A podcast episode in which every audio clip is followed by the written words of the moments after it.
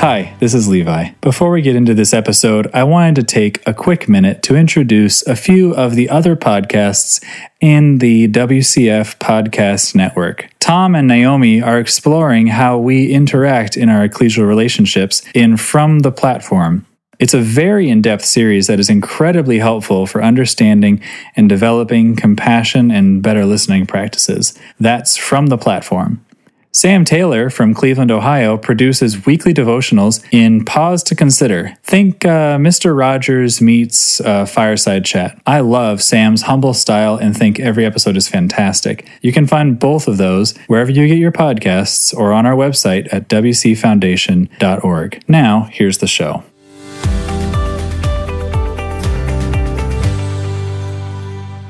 Welcome back to A Little Faith. This is a podcast sponsored by the Williamsburg Christadelphian Foundation. A Little Faith podcast explores both the challenges and hope of living a life of faith. Today I'm with Kevin Fadely and we're going to be talking about priorities and our faith. Hi Kevin, how are you doing?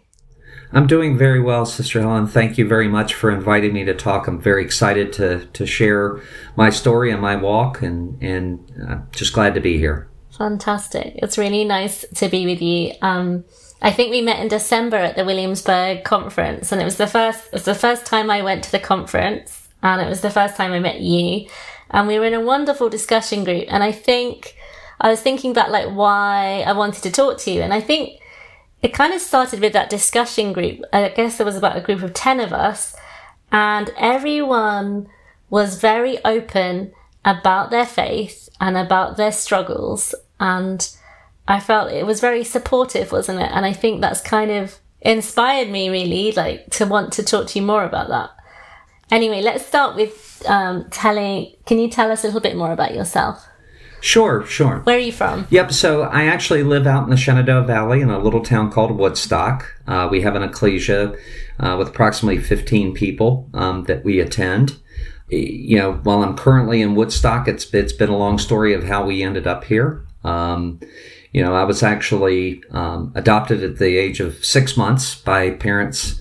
Um, my father was in the military. Um, they adopted me when they were in Charlottesville. And from there, we went from Charlottesville, Virginia to Italy. Um, so I stayed for a number of years in my early childhood in Vicenza, Italy. Um, from there, he was transferred, going from Italy to Greensville, North Carolina. So a little bit of a of a shift from there, he ended up retiring, and we ended up back in the town of Woodstock. So um, my journey led me, you know, from from being here to going to North Carolina to Texas and a number of other different places, Mississippi, and uh, ended up in the D.C. area. We can get into kind of that story where I met my sister wife, and I would say it's been about 17, 18 years ago we moved back out um, to where I was originally from to, to raise our family and to, to help our ecclesia out here. Wow. So, how old were you when you were in Vicenza? So I was there from the, the age of six months until I was four years old. Um, I actually spoke fluent Italian. So when we came back to North Carolina, when I went to school uh, for kindergarten, uh, we had to have a parent teacher conference because I had a hard time speaking English. So um, I had to go through some tutoring to teach me English because I felt more comfortable speaking Italian. Wow. Johnny and. I actually went to Vicenza. We were there for a couple okay. of days, like yeah. probably in 2006. Yeah. And uh, we actually took cookery lessons from from this lovely lady uh, who knew the person from our bed and breakfast. And uh, two two mornings in a row, we we um, were driven by her husband to their apartment, and she didn't have very much English, and we didn't have very much Italian. But but we managed to cook about six different dishes over those two days, and then she'd package it up and bring it back. So Oh, that's lovely that there's a Vicenza yeah. connection. And yeah. I and I'm adopted too. I was adopted yes. at six months. So there we go, Kevin. I remember we're, us talking about that. We're connected through that as well as, as as well as spiritual adoption as well. Absolutely, yes. And and I always tell my brother all the time because uh, you know, when he would say something about being adopted, I would say, please keep in mind when you were born, mom and dad were stuck with you. They got to choose me. so I've always used it as an advantage. definitely. Yeah, it's a it is a real blessing, I think, to be adopted and Yeah. to, and then when we yeah we find out about how we've all been adopted into God's family, it's yeah, it's it's really wonderful. So, how did you meet your wife? Yeah, so it's an interesting story. When I relocated to the Washington, D.C. area, um, I had a roommate, and he was dating Jill, my sister wife's best friend. And uh, I ended up not coming home to the Shenandoah Valley over the weekend, and he asked if I wanted to go bowling. I was like, sure. And, you know, in walks this very nice lady, very beautiful, and uh, she definitely took my heart out of the gate. And, uh, you know, we decided at some point that being friends wasn't enough and we wanted to take our, you know, be able to, to actually start dating. But she was very, very clear about her faith from the outset. And that's the one thing that I've always appreciated is that there were no hidden agendas. She was very clear and honest. You know, I, I had grown up between the Baptist and the Methodist church. I, so I always believed that there was a God. There was just a lot of confusion in my mind of what it all meant. Um, through going to a meeting with Julie and going to some different Bible studies, and I met two wonderful brothers above and beyond my father-in-law. And, uh, you know, they did a very good job of really just kind of laying out what it was all for. And it gave meaning to why we're here, what we're doing. So it really, really helped and it just sunk very deep and, and, I was like, you know what? I want to be a part of this thing. Um, I may not fully understand it all, but it made a heck of a lot more sense. So, you know, it was, uh, it was just knowing that, you know what? I was always, I was always in the eyesight of Jesus, right? He never fully left me. You know, took me on this journey to, to help get me where it was. Um, and I wouldn't say even as a Christadelphian, it's been the, the smoothest of journey. Um, you know, there's been a lot of ups and downs. And I think the last time we spoke, we spoke about that a little bit. And that's where it's led to this whole setting of priorities. Yeah, so let's let's move on to priorities. What are the most important things in your life? Well, in your life now. It, it is by far my relationship to Jesus Christ. Um, you know, and it's, it's always a difficult question. You know, one of the things that I did early on in my walk is, you know, you do the, where you lay out the different roles that you play in your life, right? Being a husband, um, being a member of the ecclesia, being a fa- at one point, you know, some point a father, but also being a son, a brother, and you and you would lay out all these different roles, and and you would start to realize that it was a lot. Mm-hmm. And when you start to lean on your understanding, your own understanding, what happens is is you start to say, okay, I've got to prioritize what's the most important because it just there were so many different roles that I wanted to play. And mm-hmm. once I had kids, you know, I really made the decision in, in my journey, okay, I want to be turn myself into the man that my kids look to. You know, there's been a lot of learning from that time point because, you know, it just there were a lot of distractions along the way, if you will, mm. you know, that, that really distracted about what was most important was, you know, God being the center nucleus, right? And Jesus mm. being a big part of that as that mediator. But, you know, just being able to know that that controls and drives everything. What brought you to that realization? Because I, I feel like our previous conversations have been that you didn't always feel that way. No, I did not. Um, you know, and you, when you take a look at my children, they both got involved in sports at a young age, um, and they excelled at it. So I really felt like my Christian duty to be a good Christian father was to remove any roadblocks to prevent them from achieving what they wanted to achieve. So, you know, it's one of the things that Helen, you and I talked about is the danger of youth sports. And, you know, I am speaking from hindsight.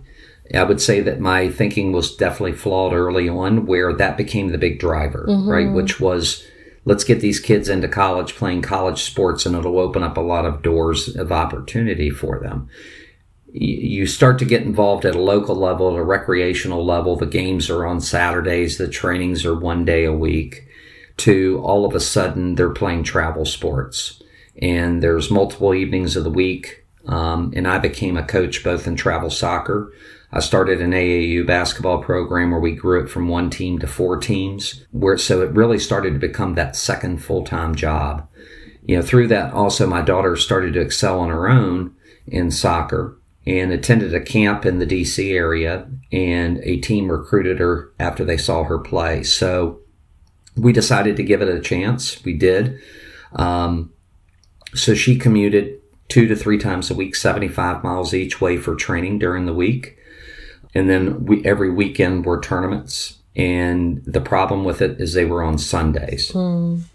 We, we really started to be not a a consistent family that was in meeting mm-hmm. every Sunday. Um, we weren't in the Bible study. We tried to talk with our kids when we were on the road, but it just wasn't the same. They didn't have the experience of that social cohesion that's also so important in our in in our walk. Mm-hmm. So you know, it became a real struggle, and uh, you know, it's one of the things I told you I'm I'm, I'm verbalizing a lot is be very very very careful. Mm. My kids are very special kids yeah, we hope and pray that God keeps them in their in their the palm of His loving hands and continues to work with them and, and bringing them to the knowledge of the truth. And you know, we we live by example and and turn it over to God that we plant the seeds, but He's going to provide that spiritual growth, and we see moments of that. But uh, I guess it was about four years ago, two senior members of of our ecclesia called me into a room and said, "Look, we need your help."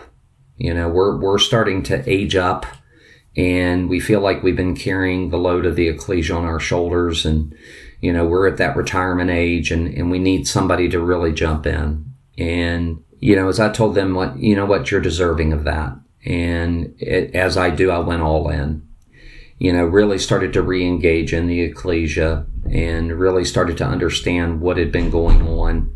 Um, kind of getting caught back up. Brother Dustin Elsie, that's Julie's nephew. You know, he came out and spent a weekend. And one of the things that I struggled with, Helen, was my relationship to Jesus. I was scared to open up and to, to really feel that relationship. Mm. And so Dustin spent the weekend with us, and him and I'll never forget. We're out on the back porch on a Saturday evening, and he started talking with me about the power of Christ in, in his position now you know, it's one of the things I always talk about is that, that we tend to talk about Jesus up to the point that he was resurrected and we talk about his return, but we, we neglect what's going on in that in between. Mm, in the, in the present right now. Exactly. Yeah. Where do you think those fears came from? I, I think it was because we tried to get so far away from any sort of Trinity type beliefs that we tend to take Jesus and really try to put him in a box. Mm. Um, out of fear of not wanting to get anywhere close to any sort of Trinitarian belief. That, and that's just my humble opinion. Mm. And I'm not, you know, I'm not casting stones at anybody on that. It just, in my life, that was kind of what I felt, mm. right? Which was, while I understand Jesus was mortal just like we are, he wasn't just as we are right? He had the ability to look upon a person's heart and know their thoughts and their feelings without them saying a word. I don't have that. And it's not that he was given an advantage. It, it just, this was the son of God, right? So, and as I've told everybody, I don't feel like Jesus was put there for us to feel guilty. And I think sometimes that when we talk about being Christ-like, we look at Christ as that way to say, this is why we'll never measure up. And we start to strip away some of that specialness of grace when we do that. You know so it's it really made me feel a lot more comfortable to realize in in our ecclesial bodies that we do have people who really understand the importance of having that relationship with Christ. And what and what how would you describe that relationship now with Jesus that personal relationship I I truly look at you know when he said there's no greater gift than a friend giving his life Jesus wants to have a relationship with us and he does want to be our friends. Yes, he's going to judge, right? He's going to judge upon his return. I get that, but he wants to be our friend. He wants us to rely on him. And, you know, we can talk a little bit about the power of humility and we talked a little bit in our focus group about that. And, you know, it's in no way saying that, that we're beating ourselves up against the head with a two by four and over guilt. It's just mm. understanding that all things are God. Everything belongs mm. to Him. And He loved us so much. Not only did He give His own Son, He's given us everything that is His to be stewards. And it's everything. It's every, the house that we live in. It's the job that I have. It's you know, it, it's all those things, my money and especially time. And, and to have a, a relationship like that where the Son of God so loved, and I try to make it personal, that he so loved Kevin that he willingly sacrificed himself, took on that role as a servant to, to be able to keep that relationship. It just, it's very humbling. Um, and I think that's where the humility comes in. And, and I think we as Westerners tend to mis, misrepresent the word humility. And it's not a sign of weakness. Mm. It's just acknowledging that all things belong to God. This is, this whole journey is not mm. about me. It's about him and his plan, the reestablishment of that kingdom. And you know what? He loves me so much and believes in me so much. He wants me to play a role while I'm here on this earth right mm-hmm. now. And it may be as simple as saving one person out of the jaws of, of death. It may be just one. But you know what? That's one more. Hmm. Let's talk, let's go back to priorities. So you were talking about your children and you, you know you got into travel sports and they grew older. How were they feeling and how were you feeling at that point where it was it was just getting too much? Yeah, I started to realize that you know, and we talked a little bit about it. The junior year, junior year for my son, who's the 22 year old, he was diagnosed with Crohn's disease, and um, you know he lost almost 30 pounds in a month. Um, we ended up having him treated by Children's Hospital near Washington D.C.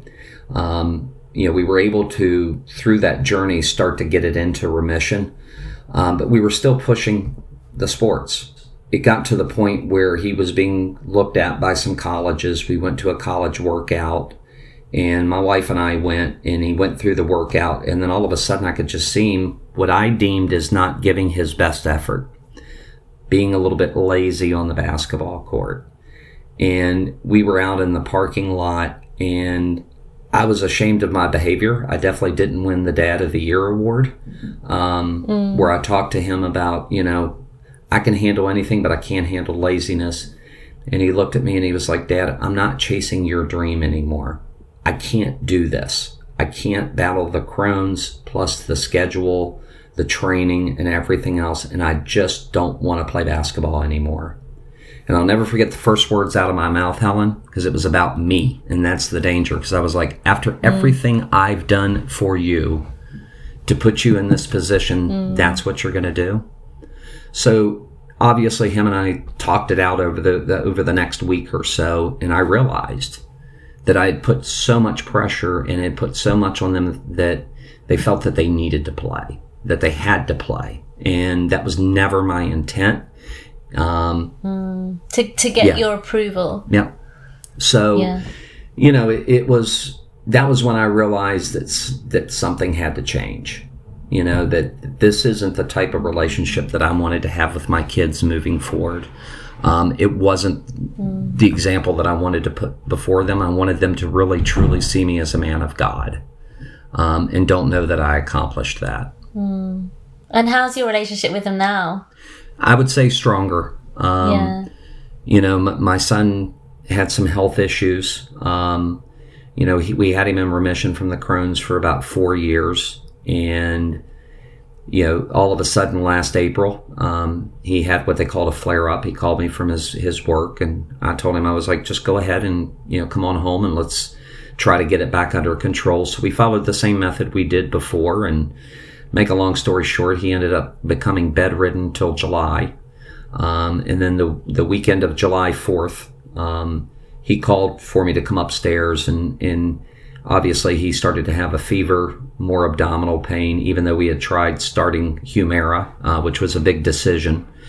And to make a long story short, we we made a decision at that point that we would get him into an emergency room for pain mit- mitigation um, until the Humira could kick in. And you know, again, we had we had started to really build our relationship, but you know, my faith in my relationship with Christ had gotten a lot stronger by this point. And I'll never forget, my son always had this fondness for little bunny rabbits. And he would draw these little bunnies, and it kind of became his little brand trademark. He would do all of his homework and he'd put this little bunny on it. So he walked out the front door. My son stopped and he kind of chuckled. He said, Look, Dad, look by the car. and right there by the car was a little bunny rabbit right by the by the door, and that was the first thing that we took notice of, and it was a beautiful, beautiful blue, sunshiny day, not a cloud in the sky. And my wife said, "Look over there, there's a rainbow." And we looked over, and and to this day, it just puts chills up my spine because I really do feel that it was Jesus telling you, "I'm with you on this journey." Mm.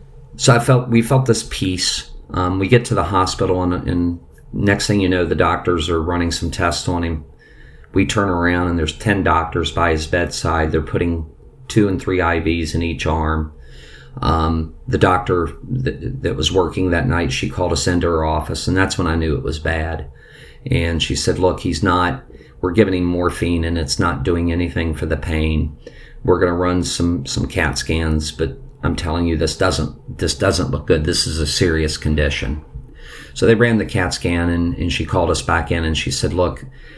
right now what we're trying to do is is get a little bit of pain mitigation so we can work with him but here's the situation he has a severe abdominal infection due to the crohn's and we are concerned that he is going septic and we're trying to figure out how far into the bloodstream this infection is going um, fortunately it hadn't gone too deep but it was more than what that hospital could handle. So at two o'clock in the morning, they put in an ambulance for a almost three hour ride to Inova Fairfax. And while we were there, to make a long story short, we knew he was going to have to have surgery, but because of the infection, they would have to get it under control before they could they could operate.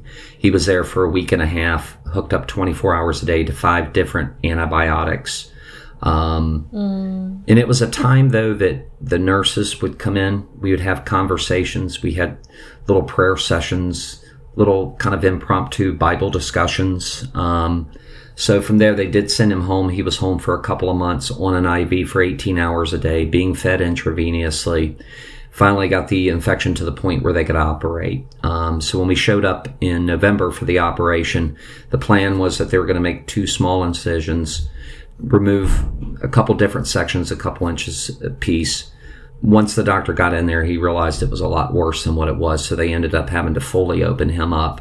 They took about two and a half feet of his small intestine, and uh, it was a lot more invasive than what they thought they were going to have to do. So, you know, he's uh, fully recovered now. Um, he's been home and um, he's back at school, and uh, you know, continuing his his you know thought process in that he has a job and you know trying to look at uh, what he wants to do with the rest of his life obviously we're still having discussions but i will tell you it's been very difficult there's been a lot of anger towards god mm. you know it's um it's getting better every day but it's one of those things where like i told you before we have to turn it over to God. Mm. Did we make mistakes along the way? Absolutely. But all we can do now is provide the seed bed for that spiritual growth. Mm. But we, we have to realize that God has to do his perfect work and it's mm. in his hands.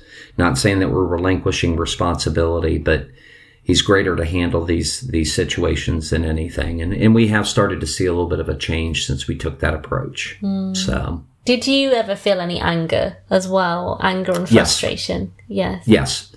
Uh, there, there was one night when, um, before we took him to the ER, it was probably a week before that. He was, he was in a lot of pain that night. And, um, I did go out to the front yard. It was probably midnight, one o'clock in the morning. And I did drop down to my knees and just looked at him and said, why him?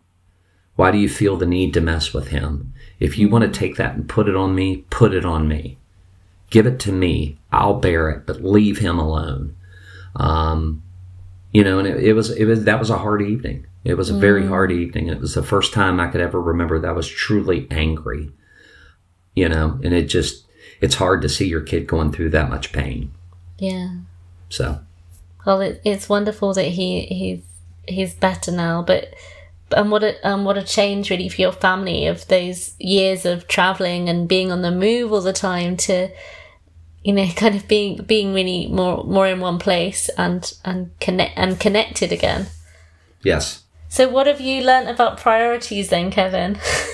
Yeah so you know and it's kind of a spinoff from the health issues that we were having you know the company that i was working for during the time that austin was was sick they were very understanding Um, my job requires that I travel.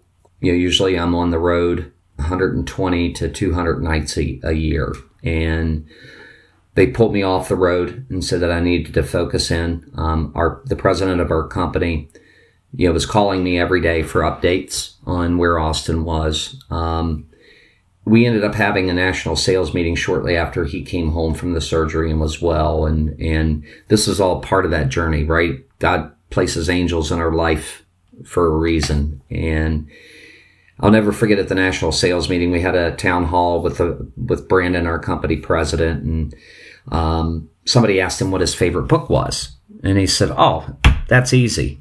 He was like, Mine's the Bible. And, you know, obviously it totally took me by shock, right? And to make a long story short, he had an optional breakfast session. Um, and he had a guest speaker there by the name of Howard Dayton, who at the time was the CEO of Compass Finance and you know it's managing your finances God's way. Know, he lays out the the biblical principles for everything belonging to God. So to make a long story short, I started spending more time with our company president, and he said, "Look," he said, "You know, I'm shining my light of faith. God has, I feel, called me to, you know, turn this company into somewhat of a faith-based organization and we're going to put that at the center and forefront of everything we do. So we started bible study groups uh, amongst our teams. Um, him and i before we would do presentations we would pray together. You know so things were going well until obviously there was a complaint filed and he was called before the board of, of our, our board and uh, they, they told him that he would have to refrain his faith um, and he refused to do it. So he did resign from our organization. Um, he has now taken Howard Dayton's place at Compass Financial Ministry, but him and I had stayed in touch. And, you know, one evening we were talking and he said, Kevin, he said, you know, he said, I really want to take you through this book. And he said, doctrinally, we may not be aligned, but I think this will help you. And I was a little sensitive to it at first, but he took mm. me through this mm. book called Humility. I will tell you, it's it was two months of my life that was the most transformational as far as my relationship to Christ and mm. it shifting my priorities.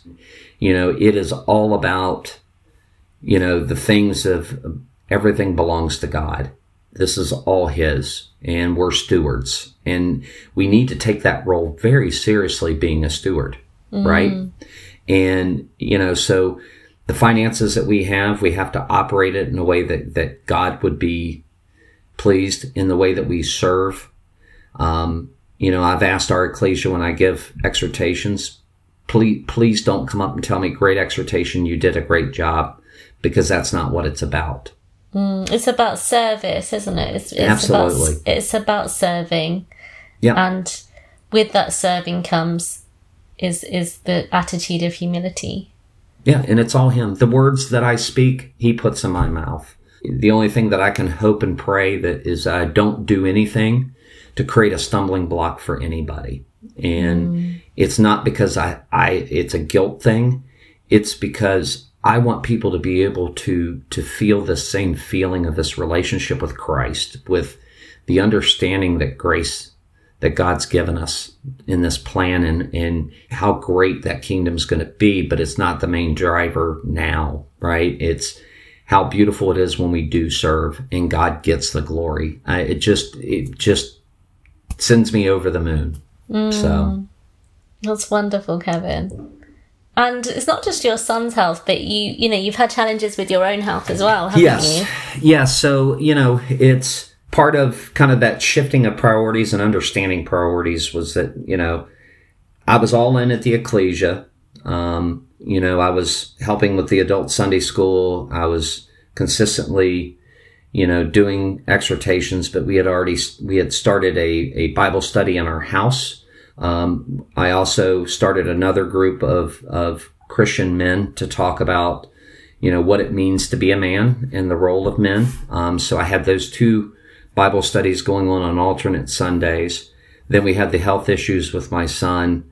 I started, I started to neglect myself, right? Mm. So I really started to put on weight. And, um, by the time February hit of this year, I stepped on the scale and I was 256 pounds, which is technically obese. Mm-hmm. And yeah, I noticed a very severe drop in energy. Um, on the weekends, all I wanted to do, I couldn't be present to my family. I couldn't be present to my brothers and sisters because all I could do was sleep and sit on the couch. And when I stepped on that scale on February 13th and I saw 256 pounds, I was like, God, I know this isn't the man you wanted me to be. I've got to be better than this for you. Mm-hmm. So that's started this understanding that in order to give my best to God, it isn't like I was trying to get into shape for me. Um, it was to be able to better serve Him, to have the energy to do it, to mm-hmm. keep that passion going. So anyway, I had had a friend who who was a certified nurse, and she become a health coach. And I called her and I said, "Look, you know, I can't even ride my bike anymore because I'm too heavy and it'll void the warranty. I need your help." We sat down, walked through a program, um, you know, where it was more about, uh, it was less about a diet and more about transformational change and how I viewed food. And, and it was also the mind as well, because that's a big part of it. There's always a deeper issue with the food addiction I was having um, that was driving a lot of that behavior. So it was a lot of it was stress eating and also tying food to joy. Mm. And it was getting away from that. So, you know, I started to go on this program. I lost a lot of weight very quickly. Um, so I started getting on a bike again to, to kind of create some exercise, you know, and realizing that I can't pedal my way out of a fork, right? It, it's, you know, a lot of people feel you can exercise your so much that you can eat whatever you want, and it doesn't work. I've tried it for a number of years, and it doesn't work. But to make a long story short, I got we went into this house arrest with the COVID nineteen, so we at first were not even allowed to really go outside and bike. Um, so I set up an indoor training system on my bike with this program called Zwift, yeah, uh, which is an online community. It's absolutely awesome. So yeah, it's I, I absolutely love God put that into my life to keep me focused and keep me consistent. Yeah. But one one Friday we were doing a group ride and they were doing an interview during the group ride and it was a lady by the name of Sue Reynolds. Um, she had just released a book called The Athlete Within um, at the age of 60, she weighed 256 pounds. Or no, she was 200, 356 pounds. Wow. Her whole story was going through this transformational change. In four years, she was 140 pounds. She was the sprint triathlete champion in her age group for the world. Um, so I sat and I listened to her story and I typically on those rides, I'm breathing very heavy, so I can't ask questions. So I messaged her and kind of gave her where my journey was, what I was after, um, where I felt I was being led and what I wanted to do. So she was like, text me your phone number. I want to call you. And she did. And she invited me to a podcast that evening um, where she was talking a little bit about her journey. Unbeknownst to me, it was a Bible study group of bikers, uh, bicyclists. And so she started to talk about how God had placed these different people in her life along the way and that he was really molding her into a way to be able to to serve God through what she was going through, and that's what was driving her to to write this book. And we talk through Facebook quite a bit, and I always bring it up. The one thing she said to me at the end of the last phone call we had is, Kevin, what you have to realize is God is trying to show you that He wants to build you into the man that He needs you to be, and not the man that you want to be. Mm. And at that moment, it was like years of trying to figure it all out again mm. came crashing in. And mm. it was like, you're right. So, you know, obviously that's, that's been my, my passion is really opening up and through that humility, turning it over to God and saying, God, I am, I'm clay. Mold me how you need me to best serve what you need. Mm. And just letting it go. Um, you know, and obviously it's brought peace through the whole COVID situation. Um, you know, where obviously a lot of people are losing their jobs. It's adding a whole nother level of stress where I've said, you know what, where God guides, he provides. And if I'm serving truly his will, whatever happens, happens and we'll deal with it as we come. Mm. And, uh, it's been just absolutely phenomenal. So, where I started in February um, at 256 pounds, I had my weekly weigh in this morning. I'm at 193.2. Um, so I've lost just over 60 pounds. And how are you feeling, Kevin? Tons of energy. I feel like I'm sharing a lot with people about the power of the relationship of Christ. Yeah. We have a lot going on that we're dealing with uh, within our body, mm-hmm. with things that are going on in the world, first, and also what's going on within our ecclesias. We got a lot mm-hmm. to deal with, and mm-hmm. if this would have happened a year ago, I don't know that I'd have been physically fit enough to keep the pace that I do. Mm. And it's not that I'm asking for a badge of courage or honor or anything. It's, you know, God has things that He wants me to do to serve His best purpose. Mm. And I want to be available and present to be able mm. to do that. So we've kind of covered faith, family, and health, haven't we? Like, yes. and about how those three things should be priorities in our lives and how all those three things are linked together. And would you say that God has helped you repri- reprioritize when your priorities have been wrong? Yes, absolutely. Um, you know, you start to, to realize when you start leaning on self mm. that, you know, I'll never forget my father in law told me one thing is when you take a look at problems in marriage and you look at problems in ecclesia, they all share one thing in common. Somebody doesn't feel like they're getting what they deserve. And the sooner that we come to realize that we're really deserving of nothing on our own merit, the sooner we'll open up to grace and we'll move on. Right? So when when strife starts to happen or I, it, part of that humility is understanding when you're getting that feeling inside you stop you challenge where that feeling is coming from and then you turn it over to god to let him to guide you on what the reaction mm. is if any right mm. and i would say that that that's the big thing is you get a better understanding of yourself going through this journey of trying to, to look at those priorities. And, and once you hit that spot of humility and realizing that you got to turn yourself over to God to be molded the way He needs, you start to really start to recognize your own innermost feelings a lot better.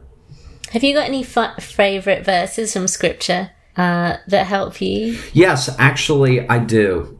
Matthew 20, 27 is, is one that I go to frequently you know, it, it's it's a powerful verse, Matthew eleven twenty nine, where it says, "Take my yoke upon you and learn from me, for I am gentle and humble in heart, and you will find rest for your souls." It reminds me of that specialness of that relationship that we have with Christ. Mm. You know, one of the things I talk about is that the one thing we have to be careful of is prophecies given to us as a testament to God being righteous and being right it's not for us to really spend all of our time trying to figure out what day and what hour Christ is returning. We know he's going to return. Mm-hmm. Right? There's still work to be done.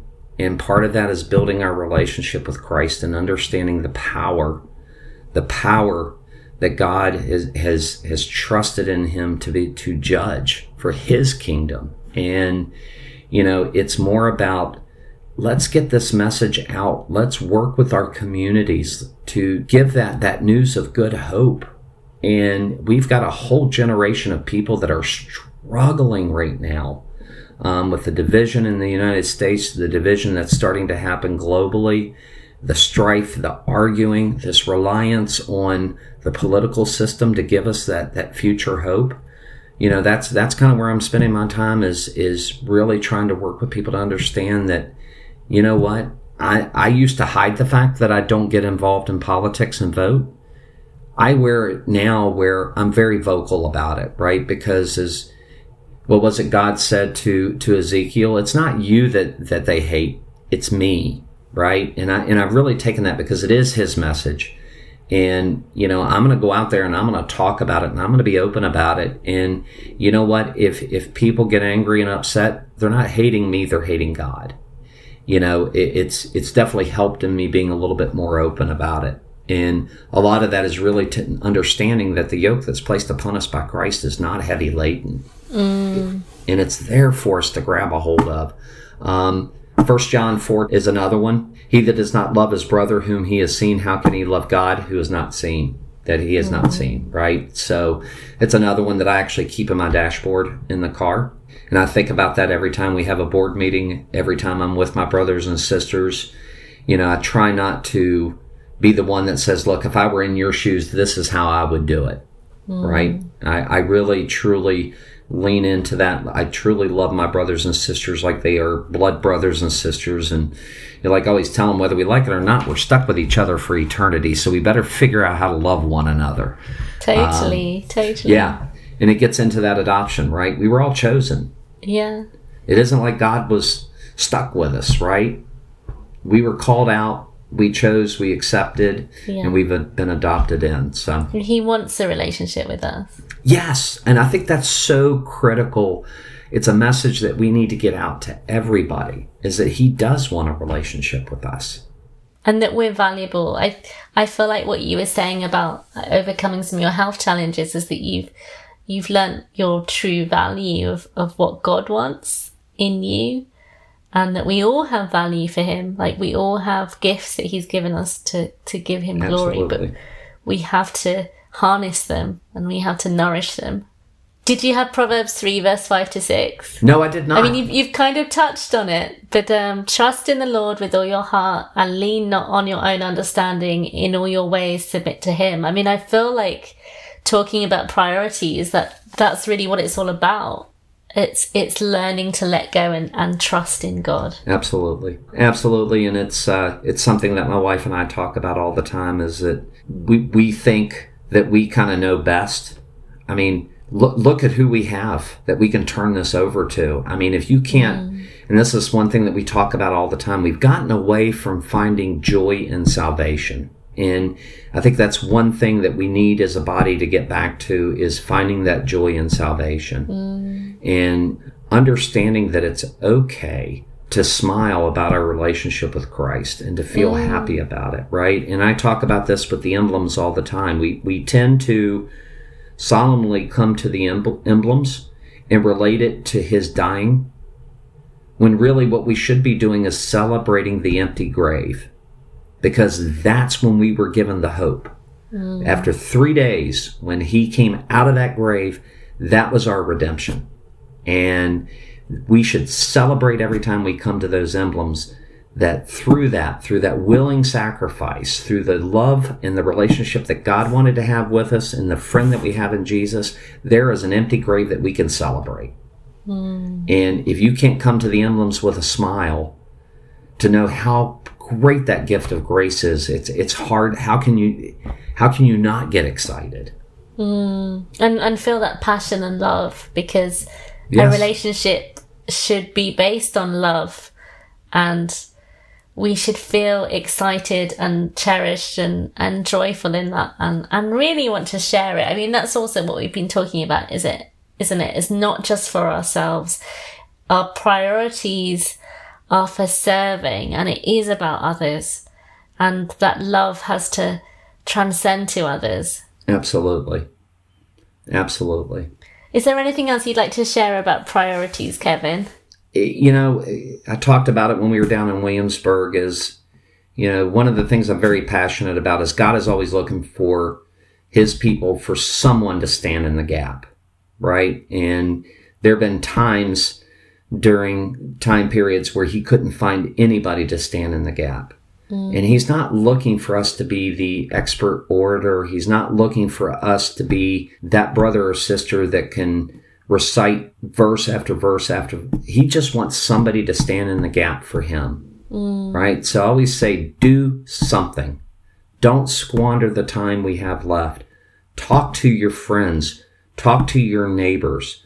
Make it a point to share what it is about this relationship that we have that makes us so, as scripture says, a peculiar people, right? Mm-hmm. And give them the hope because there's a lot of families between COVID and between the racial strife that's going on, the division in politics, and it's only going to get worse. They're looking for something to make it better, and we have it. Mm-hmm. How can you not share that? Um, the other thing too is making sure that we lean into our relationships with our ecclesias. Now is not the time to stay away. It's leaning into that relationship to keep building that social cohesion with our brothers and sisters and talk about things not about the day and the time that Christ is coming back. Talking about how great it is this relationship we have. We know he's going to return.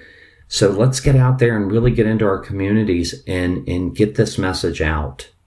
Now's not the time to hide it. Totally. No, we mustn't hide our light under a bushel. We must keep our lamps burning brightly and have that and have that oil for our lamps, which we know is is the word of God. Yes.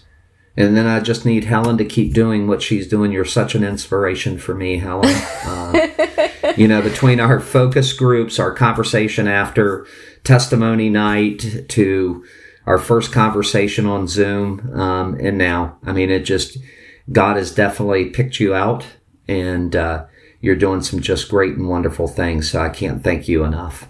Oh, thank you. It's been such a pleasure to talk, Kevin. Um, Absolutely. It's been really nice to connect. I mean, and I don't know when we'll see each other again, but but it's just wonderful to hear about the challenges of your life and how you've overcome them through your faith and how Yes. God has shaped you and and how and continues to shape you as he's shaping all of us. Of course, you're a dad and you have your own children, but is there anything particularly you'd like to say to not just yeah, not just to your children, but to to young people? Oh wow, that's that's a tough one. Um, yeah, I mean, the, the one thing that I would say is that I understand that the world puts a lot of pressure on you from you know what you're being taught in the school systems as to what is morally right according to man.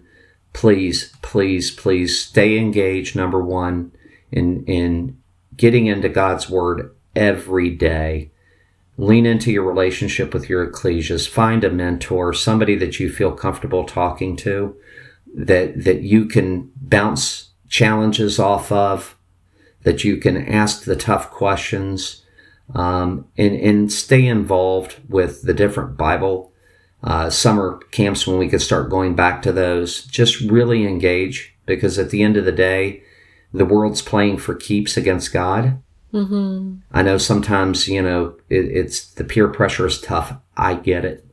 But I'm telling you, just, just keep involved in God's word through prayer, through meditation, through mentorship at your ecclesia.